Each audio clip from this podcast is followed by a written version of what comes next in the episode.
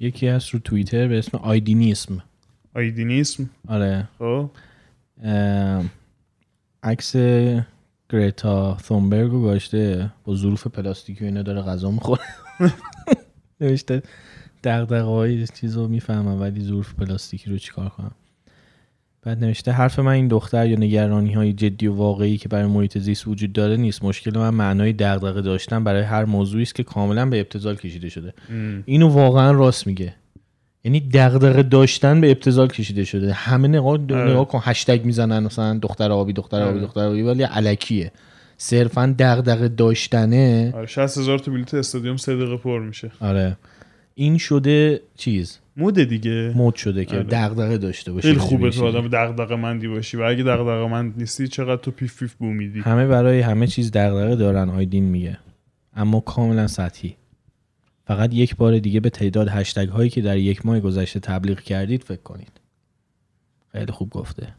یکی از کسایی که خیلی هشتگ نمی‌زنم همین آقایی که الان رو من نشسته. آره و اینکه آره. من واقعا نمی‌دونم.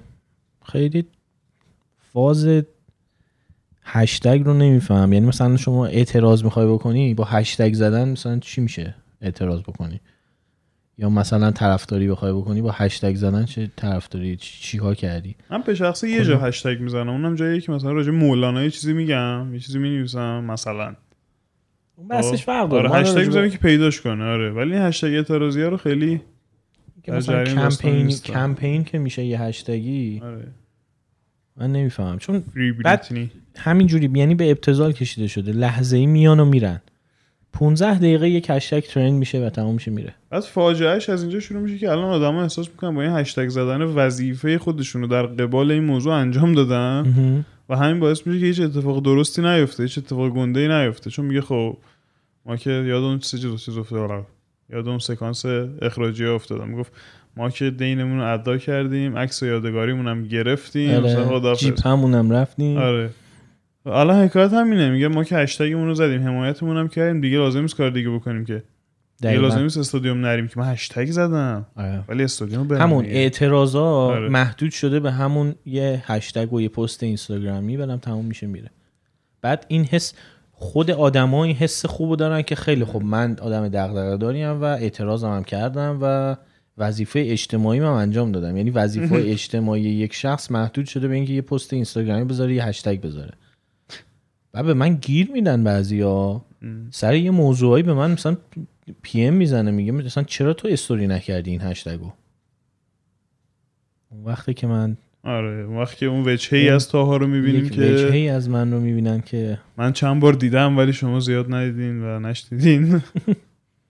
ببین این قش همیشه هم بودن احمد محمود یه تعبیر خوبی داره. یه جایی میگه که خدا رحمت کنه دایم سیاسی بود. هر شب شبنامه می‌خوند. خب؟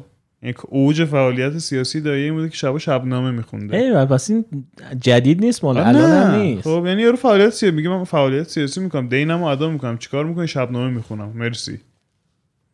دستش نمیاد. آره جالبه اینکه پس از قدیم هم این صحبت ها بوده آره دیگه، من فکر کردم مال. شبکه های اجتماعی و جدیده و یه زمانی اخبار سیاسی رو با دهل تو خیابونا اعلام می‌کردن. دهل می‌زدن که شاه فرمودن فلان فلان. او حاکم فرمودن فلان فلان. یه عده فعالیت سیاسیشون این بوده که بینه گوش می‌دادن. و بالعکس سری هم فعالیت سیاسیشون این بوده که بینه گوش نمی‌دادن.